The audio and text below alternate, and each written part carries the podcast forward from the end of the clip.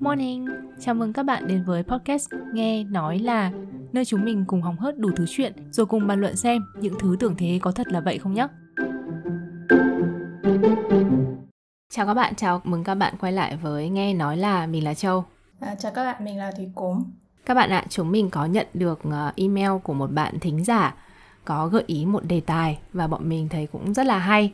Cho nên là tập hôm nay chúng mình xin à, thảo luận về đề tài đấy à, thì bạn ấy có viết là vài ngày qua ở Việt Nam có xảy ra tranh cãi về việc đề xuất sách là mặt hàng thiết yếu. Thì có rất nhiều ý kiến khác nhau xoay quanh vấn đề này. Cho nên là hôm nay chúng ta sẽ à, làm một tập về à, chủ đề sách có phải mặt hàng thiết yếu không? Để cùng xem là như thế nào nhá. Ừ, đề tài thời sự đấy. Ok thì Sài Gòn bây giờ đang là giãn cách nhỉ ừ. thì là có phải là chỉ được mua bán vận chuyển hàng thiết yếu không hình như là bây giờ đến uh, các dịch vụ như là ship hàng các thứ thì cũng bị thắt chặt nhở?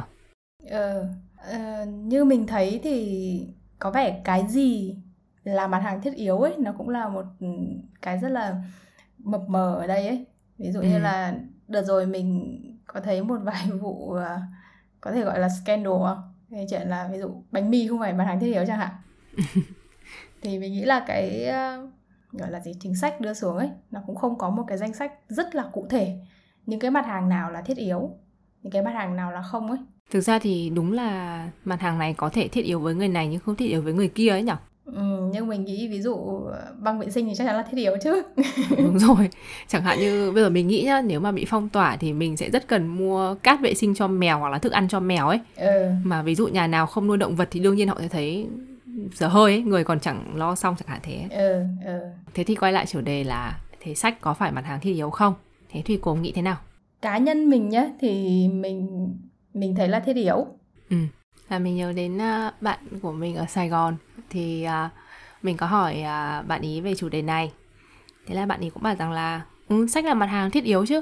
Nhưng mà từ trước đến nay muốn mua quyển sách nào thì đã mua hết rồi ấy. Cho nên bây giờ chỉ là vấn đề lấy quyển nào trên giá mà thôi chứ ừ. không phải là cần phải đặt hàng giao đến ấy ừ, mình cũng hơi có cái thói quen không biết là tốt hay xấu kiểu mua xong rồi chất đống ấy mình cũng Đúng chưa rồi. kịp đọc hết ấy kiểu lúc hứng lên thì mua ấy sau rồi sau đấy có dịp thì mình mới bắt đầu đọc kiểu vậy.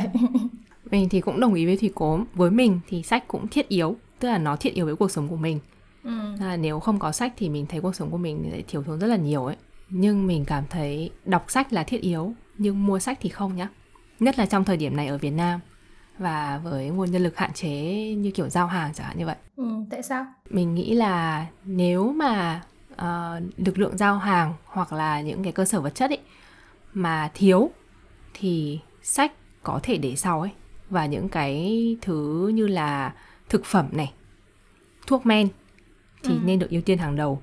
Sau khi đã những cái đấy đã đảm bảo thì những cái về nhu cầu tinh thần như là sách hoặc các hoạt động giải trí khác thì có thể uh, cân nhắc. Đấy là mình đang nói về chuyện mua nói riêng nhá. Nhưng kiểu bạn có nhu cầu mua một quyển sách mới á thì với mình là như vậy. Mình thì mình thấy là cái việc mua ấy nó có thể chuyển đổi hình thức. Ví dụ bây giờ không phải là mua một cuốn sách giấy mà mình mua một cuốn ebook thì mình nghĩ là nó không ảnh hưởng gì. Nó không ảnh hưởng tới cái lực lượng ship ấy. Ừ, tức là về mặt vận chuyển nhá thì vận chuyển sách thì nó sẽ nó khá là cồng kềnh và nặng ấy.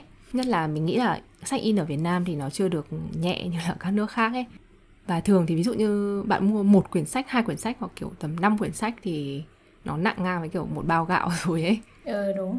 Thì mình nghĩ là nó sẽ không thiết yếu nếu mà mua sách mua sách mới. Tức là mình thấy đây là cơ hội của ngành xuất bản tìm đường chuyển đổi số. Nếu mà là mua sách ebook chẳng hạn hay là audiobook chẳng hạn thì mình nghĩ là nó không vấn đề gì cả và nó cũng có thể xếp thiết yếu. Cá nhân mình nghĩ nếu mà người ta vẫn còn đang quay cuồng uh, không đủ đồ ăn đấy thì có thể là người ta không có tinh thần đọc sách đâu. Mình cũng nghĩ thế đấy. Nhưng mà những cái người đã có nhu cầu mua sách chứng tỏ là họ không quá phải lo lắng về đồ ăn ấy. Tức là không đến nỗi kiểu không biết là ngày mai có gì ăn hay không ấy. Ừ. họ hoàn toàn có thể mua audiobook hoặc là ebook thì mình nghĩ là khá thoải mái không vấn đề gì. Mình cũng đồng ý. Mình nghĩ là vào thời điểm này thì chuyển đổi sang ebook cũng là một cách nó dễ dàng ấy. Thực ra chuyển đổi sang ebook nó mình nghĩ là không hề khó cái chính là việc sau khi phát hành ebook thì bảo vệ bản quyền như thế nào ấy ừ. ở mình cái đấy nó vẫn là một vấn đề rất là rất là khó với các nhà xuất bản ấy tức là không phải là các nhà xuất bản không muốn chuyển đổi số nhưng mà cái việc bảo vệ cái quyển sách đấy ebook các thứ đấy nó rất là khó ví dụ như là một người mua xong rồi share cho nhiều người khác chẳng hạn ừ. thì rất là thiệt hại cho tác giả lẫn nhà xuất bản ấy ừ. cho nên là các nhà xuất bản ở Việt Nam nhìn chung vẫn hơi e dè khi mà bước vào lĩnh vực ebook và audiobook có phải là do doanh thu bán sách ở Việt Nam cũng khá nhỏ đúng không? Mình thấy ví dụ như nhìn những nhìn đằng sau sách ấy, thì đây chỉ có khoảng 1.000 bản này, in 1.000 bản rồi in 2.000 bản ấy. Tức là nó rất ừ. rất là ít để có thể làm ebook tức là cái chi phí cơ hội của nó không đủ ấy. Ừ, ừ. Chẳng hạn như ví dụ như những quyển sách ở Nhật nhá, là kiểu bán một triệu bản hoặc mấy trăm nghìn bản thì họ bán ebook mà có bị dò dỉ ra thì họ cũng thấy bình thường ấy. Tại họ vẫn bán được cái số lượng rất nhiều như thế. Ừ như một phần nữa thì mình nghĩ đấy là ở cái um, ý thức của người sử dụng ấy. Ừ nói một cách công bằng thì giá sách ở Việt Nam vẫn khá đắt so với thu nhập. Thế á? Ừ bây giờ nhá một quyển sách trung bình khoảng mỏng mỏng khoảng 50 nghìn đúng không? Thì 50 nghìn là bằng 2 đến 3 giờ lương cơ bản của một người dân. Và bằng một uh-huh. bữa ăn ở thành phố chẳng hạn một bát phở chẳng hạn. Nếu mà ở nông thôn thì còn có thể là một ngày hai ngày ăn nhưng ví dụ ở Nhật một quyển sách bình thường, một quyển tiểu thuyết bình thường đắt nhất là khoảng 1.000 yên thì chỉ bằng một giờ lương cơ bản thôi. Thế á? Mấy quyển tao mua toàn đắt hơn, ok. Thôi rồi cứ đoạn trung bình là nghìn rưỡi nhá. Ừ. Thì nghìn rưỡi bằng một giờ rưỡi lương cơ bản. Nhưng với một nghìn rưỡi thì bạn có thể ăn hai bữa. Ừ. Đấy là vấn đề. Ta có thể ăn một ngày ở thành phố. Nhưng với một quyển sách ở Việt Nam thì cũng có thể ăn một ngày nhưng nó sẽ khó hơn ấy. Và bây giờ mình thấy sách ở Việt Nam còn có những quyển sách 70.000 tới 100.000 ấy. Và mình nghĩ là cái thị trường sách cũ ở Việt Nam thì nó như kiểu nó chết rồi ấy. Có đấy nhưng mà ít lắm. Ừ. Rất là ít luôn. Còn ví dụ mình ở bên Nhật thì mình đa số là mình mua sách cũ và sách cũ rất là rẻ và ở tình trạng rất là tốt. Đấy thì mình cũng tiết kiệm được khá khá cái chuyện này. bên này họ rất là giữ sách mình thấy vậy. Ví dụ đấy một quyển tiểu thuyết bảo là giá bìa khoảng một sen rưỡi ở một nghìn năm trăm yên gì đấy thì mình mua mình mua sách cũ tính cả tiền ship thì khoảng 300 yên gì đấy 200 300 yên thế thôi rất là rẻ Thế thì uh, trước đây là cốm là làm ở ngành xuất bản thì có biết một số kiểu thông tin về doanh thu hay cái gì không? Ở Việt Nam thì ví dụ như là bestseller nhé thì cũng tầm khoảng mấy trăm nghìn bản ấy, một trăm nghìn bản đã được lọt vào top bestseller rồi ấy. Ừ. Và cái sách mà bán được triệu bản ở Việt Nam ấy chắc chỉ có sách giáo khoa sách giáo khoa chắc phải mấy triệu. Còn ví dụ như các nước khác mình thấy là bestseller nó sẽ bán được vài triệu bản chẳng hạn. Ừ. À, khi mà bọn mình uh, tìm thông tin cho tập này ấy thì cũng tìm một số thông tin về ví dụ như là trung bình mỗi mỗi người đọc bao nhiêu cuốn sách một năm trên từng nước. Rồi thì uh, thời gian đọc trung bình. Nhưng mà mình thấy là những cái số liệu đấy nó không chính xác. Ví dụ như là bọn mình tìm được một số thông tin ờ, về à, số giờ đọc trung bình của từng nước, của từng khu vực. Nhưng mà thấy những cái số liệu đã từ những năm 2010 xong rồi trong báo cáo 2020 vẫn dùng lại y nguyên không thấy khác gì cả.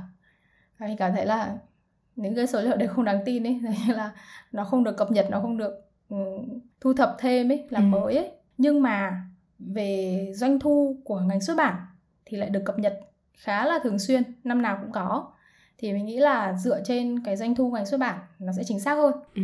nhân tiện thì đi băng luôn cho các bạn một cái ờ, con số mà mình thấy rất nhiều nhà báo Việt Nam đã dùng để dây đi dây lại chúng ta. Đấy là người Việt Nam đọc 0,8 cuốn sách một năm tính trung bình đầu người. Ừ. chắc là các bạn cũng đã từng nghe con số này không nghe rất khủng khiếp. Ừ đấy. Nhưng mà thực ra ấy cái này là một người bạn của mình trong giới xuất bản nhé đã đi uh, tham dự một cái cuộc uh, hội thảo của ngành xuất bản nhé. Và đã nghe được chính xác là cái con số đấy là thống kê từ đâu ra. Nó là thống kê số lượng sách mượn từ thư viện của nhà nước. Các bạn có hình dung là nó rất là nhỏ không? Mình không biết là còn ai mượn sách từ thư viện nữa không ấy. Mình treo thì cố là không biết ai đã mượn mấy trăm quyển để có thể cân được những người như chúng ta không bao giờ mượn sách ừ, thật ra hồi cấp 3 mình có thẻ thư viện Hà Nội và mình có từng mượn sách từ thư viện. Ừ. nhưng mà đã từ cách đây cả chục năm rồi.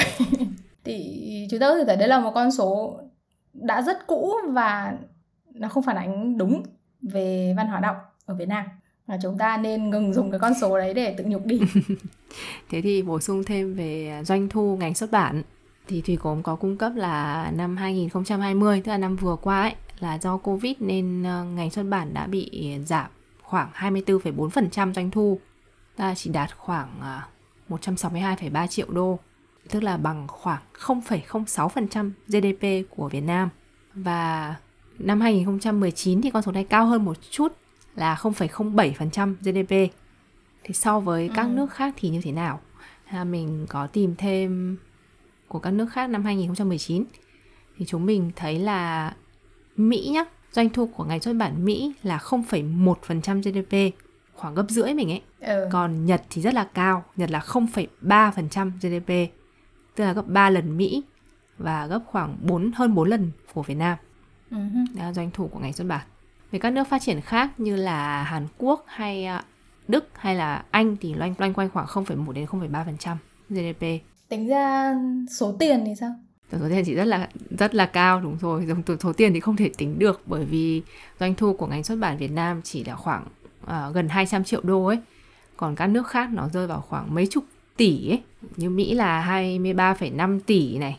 Tức là gấp kiểu gấp bao nhiêu? À, 100 lần mình à? 200 lần mình chứ. ừ. Nhật cũng là 100 lần này. Ừ.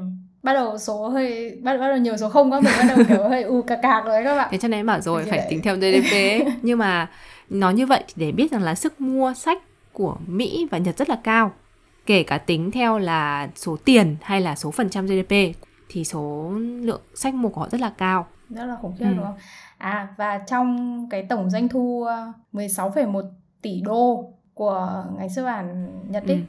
thì doanh thu từ manga là bao nhiêu? Mình phải trừ đoạn này đi. Manga của Nhật là 5,5 tỷ. Thế thì ờ, mình cũng phải trừ cả phần ờ, sách giáo khoa và sách tham khảo. Và là sách giáo khoa, sách tham khảo của Nhật rất Tạp khủng chí. khiếp, rất nhiều, tạp chí cũng siêu nhiều. không nhưng mà vẫn phải thấy là cái văn hóa đọc của họ là tương đối mạnh. Mình vẫn phải công nhận như thế bất kể là có tính cả manga cả sách giáo khoa cả tạp chí vào đấy thì cái thị trường sách của họ cũng rất nhiều. Ví dụ như là khi mà mình ờ, mình đi um, mình đi tàu nhá. Thì nó cũng rất hay có những cái poster quảng cáo sách ấy, dán ở trên tàu á. Thì mình đọc những cái thông tin đấy thì thường những cái sách tiểu thuyết các thứ họ cũng bán vài triệu bản là bình thường ấy. Ừ. cho nên là mình nghĩ mặt bằng chung là cái thị trường xuất bản của Nhật nó khá là sôi động và sức mua cũng lớn. Mà tính trên số dân thì đấy tổng số dân của Nhật không hơn Việt Nam quá nhiều. Nhưng mà đấy cái sức mua sách của họ thì hơn rất nhiều như vậy Số má thì hơi hơi khó hiểu nhưng mà rất nhiều. thì mình có thể thấy là những cái nước đứng đầu này như lúc nãy Châu có liệt kê là Mỹ này, Nhật này, Hàn này, à, Đức này, Anh này đều là những cái nơi cái thị trường xuất bản của họ rất là mạnh các đầu sách của họ cũng rất mạnh nhá rồi họ có rất nhiều các cái hội trợ sách chất lượng ấy của thế giới ấy Ừ. Nhưng mà có để ý là những nước này đều là những nước ở top đầu GDP không? Là những nước giàu nhất thế giới ấy. ừ. GDP bình quân đầu người của họ đều rất cao. thì à, giàu rồi bắt đầu mình nghĩ nhưng mà mình nghĩ nhá vì họ giàu cho nên họ đọc sách nhiều hay là vì họ phát triển văn hóa đọc họ đọc sách nhiều mà họ giàu Cái này cũng khó nhờ. Thực ra cái này thì sẽ phải tra lại từ lịch sử cái lúc mà họ đang trên đà phát triển ấy. Xem cái văn hóa đọc của họ như thế Ừ. nào ấy. nhưng mà ví dụ như mình thấy là hầu hết những người giàu nhất thế giới nhá họ luôn luôn đề cao Ừ. việc đọc sách thì mình nghĩ là từ cái cái cái trải nghiệm cái kinh nghiệm thực tế của những người đã rất là thành công trong xã hội ấy họ đều đánh giá cao giá trị của việc đọc sách cho nên là mình nghĩ vấn đề con gà quả trứng không biết là cái nào có trước nhá nhưng mà mình nghĩ là chắc chắn cái việc văn hóa đọc cao ấy góp phần vào cái sự phát triển của cái đất nước đấy Mình thì sẽ công nhận rằng đọc sách sẽ giúp kiểu trí não vận động ấy.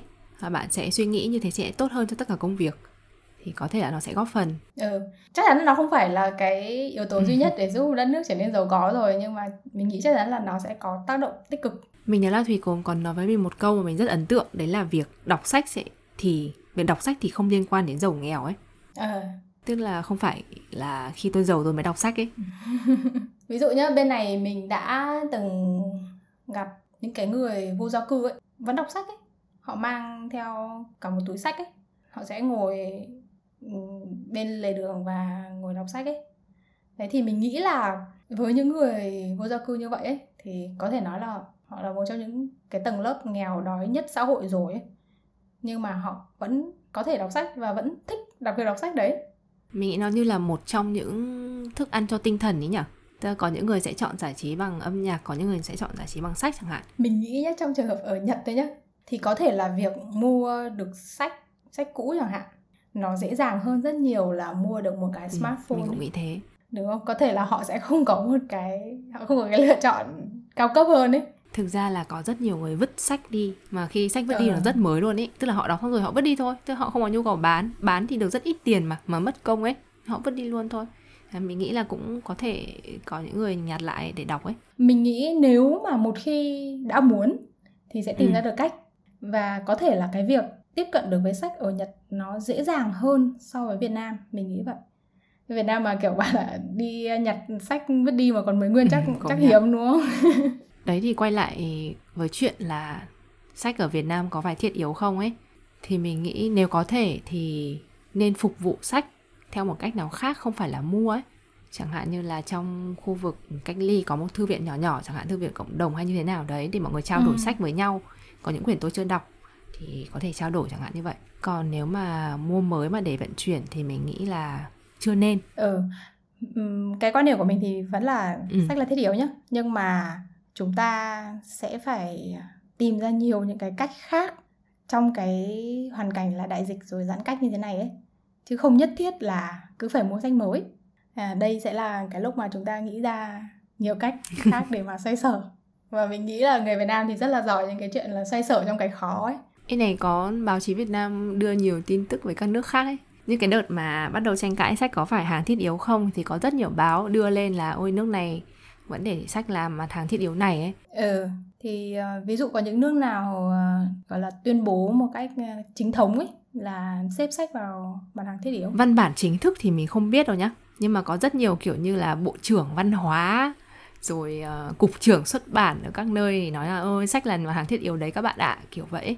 Ví dụ như là Pháp nhá, có nhá, à, Úc có nhá, Bỉ tức là có phát ngôn từ những người trong chính phủ ấy Ừ. là sách là mặt hàng thiết yếu. Nhưng mà trong văn bản chính thức thì thực ra mình chỉ tìm được mỗi của úc là sách là mặt hàng thiết yếu về văn hóa và giải trí. Nhưng mà cái tờ hướng dẫn đấy thì dành cho người cao tuổi ấy. Ờ, nhưng mà sách thì nó cũng là chỉ thuộc một phần khác thôi chẳng hạn như nhạc cụ họ cũng xếp vào mặt hàng thiết yếu nhá. Máy chơi game nhá có nhá ừ. thành ra nếu là chỉ là mỗi sách thì thực ra mình chưa tìm được cái văn bản nào chính thức đâu Nhưng mà mình nghĩ là ví dụ như là cái phát ngôn từ quan chức cấp cao ấy thì nó cũng đã là thể hiện cái tinh thần của cái đấy, nước đấy rồi ấy, tinh thần của gọi là nhà lãnh đạo ấy. Nhưng ở những nước này thì mình không rõ là trong thời gian họ phong tỏa lockdown ấy thì họ có đóng Ừ. cửa những cửa hàng cửa hàng sách không ấy. Ví dụ như riêng ở Pháp nhá thì mình được biết là vẫn mở đấy. Ừ. Nhật thì không có lockdown nha các bạn. Mình không biết sao có một số bạn hiểu nhầm là Nhật có lockdown ấy, nhưng mà Nhật chưa từng lockdown nha. Cái gì cũng mở, hàng ăn mở nha, chưa đừng nói sách. Cho nên là kiểu khi mà mình đọc những bài phỏng vấn về chủ cửa hàng sách Nhật ấy kiểu trời ơi ờ, doanh số bán sách ờ, thời Covid ờ, vẫn vậy không thay đổi rồi chúng tôi vẫn mở cửa mọi người vẫn mua sách các thứ mình thấy cũng bình thường mà kiểu nó chuyện cuộc sống dẫn ra cuộc sống vẫn diễn ra hết sức bình thường ấy. Ừ. Có một cái khảo sát nhỏ của người Nhật nhé. Cái việc mà bạn mua sách hoặc là tạp chí mà in ấy gọi là sách sách sách thật ấy chứ không phải là ebook nhá. Có thay đổi gì trong thời kỳ bệnh dịch không? Có 75,5% là không thay đổi gì cả. Có 14,1% là họ mua nhiều hơn và có 10,4% là mua ít đi. Thế nhìn chung cũng không đổi nhiều đúng không? Ừ đúng rồi, chả đổi gì mấy. Mình nghĩ là nếu muốn mua thì họ vẫn đến đến cửa hàng sách mua được vẫn có thể đặt online vẫn có thể mua ebook ấy. Riêng Nhật thì không có gì thay đổi cả ấy. Vấn đề là có còn tiền để mua sách hay không thôi ấy. đúng rồi. Chỉ cần không mất việc là. Đúng rồi. Mình vẫn mua được sách từ ờ, một số nước khác ấy. Ừ. ví dụ như là từ Anh hoặc từ Mỹ vẫn mua được nhưng mà cái thời gian ship thì nó sẽ lâu hơn một chút thế thôi còn lại thì cũng không có gì thay đổi lắm Có tin tức ờ, ở nước ngoài là ví dụ như các trang web bán hàng online như Amazon thì họ sẽ xếp sách là mục không ưu tiên khi vận chuyển. ha. Ờ, mình có đọc được một số tin tức à, sắp vào khai giảng năm học mới không Đấy là hơi gặp khó khăn về chuyện thiếu sách giáo khoa ấy Nên là một số nơi ờ, vận chuyển bị đình trệ chẳng hạn các em không mua được sách ấy thì thấy là cũng đang có những cái đề xuất là phải đưa sách vào mặt hàng thiết yếu ấy để ít nhất là sách giáo khoa để cho các em học năm học mới chẳng hạn Nhưng sách giáo khoa thì mình ủng hộ nhá. ừ cái đấy mình nghĩ là quan trọng không thể để đứt gãy cái việc giáo dục được ấy Và ngoài ra mình nghĩ là số hóa sách giáo khoa thì nên làm trước ấy. mình nghĩ là trong những cái tình cảnh như hiện nay ấy chúng ta nên linh hoạt ví dụ như là chỗ nào số hóa được thì số hóa chỗ nào cần in thì vẫn in chứ mình không cần kiểu in 100% ấy chẳng hạn như thế Đúng rồi, mình vẫn giữ quan điểm là càng có nhiều người tiếp cận được thì càng tốt ấy. Ừ. Tình huống như bây giờ tất cả mọi thứ nó đều chưa từng có tiền lệ ấy. Thì chúng ta sẽ phải tạo ra những cái phương án cũng chưa từng chưa từng làm bao giờ ấy. Mình nghĩ thế. Thế vừa nãy thì uh, cũng còn nói về chuyện uh, chuyển đổi sang uh, sách uh, điện tử này hoặc là sách nói. Ở Việt Nam đã có bên nào làm chưa nhở? Mình nghĩ là rồi đúng không? Có rồi nhưng mà cái đầu sách thì nó vẫn chưa được phong phú lắm đâu mình rất muốn chuyển đổi sách sang sách nói và sách điện tử bởi vì mình làm à, nghiên cứu cho người khuyết tật ấy thì những người như là khiếm thị hoặc khiếm thính thì việc tiếp cận đến những nguồn sách phổ thông bình thường thì rất là khó. Tức là nó sẽ hạn chế việc họ có thể đọc được sách. Cho nên là ừ. việc sách nói hay sách điện tử thì có thể lan tỏa đến nhiều người hơn ấy hơn nữa. Và mình rất là mong chuyện đấy có thể trở thành sự thật. Chúng ta cần à, giữ cái sự đa dạng trong các định dạng của sách ấy. Rất là nhiều những cái thể loại sách mà phải là in ấy phải là sách in, sách giấy, ví dụ như picture book chẳng hạn. Đó là cái thể loại sách rất là khó chuyển đổi sang ebook ấy, hoặc là những cái sách tương tác chẳng hạn, sách pop up chẳng hạn, thì bắt buộc phải là in ấy. Còn ờ, đấy, như châu nói là ví dụ như là cho những người khuyết tật chẳng hạn, thì chúng ta, đấy, cần phát triển thêm cả những cái thể loại như là, đấy, audiobook rồi ebook các thứ. Ừ, thật ra khi mà mình sang nước ngoài sống ấy, thì mình dần thích ebook hơn tại vì ừ. mình phải chuyển nhà ấy mà mỗi lần chuyển nhà bê đống sách in rất là mệt. Cho nên là ngoài những cái sách sách mà có nhiều hình ảnh ấy và picture book thì mình luôn ưu tiên mua ebook.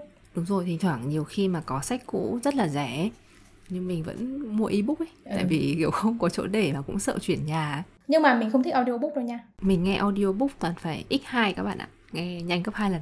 Mình rất là không thích audiobook tại vì giống như là mình không tự điều khiển được cái tốc độ đọc của mình ấy. Và mình nghe audiobook ít khi ừ, mình tập trung lắm. Tức là mình nghe được một đoạn sau rồi thì nhãng lên một cái ôi chứ rồi đến đoạn nào rồi ấy phải quay lại tua lại chẳng hạn ấy. Và mình còn rất là kén cái giọng ấy. Cái giọng mà nó không hợp là mình đã không muốn nghe rồi.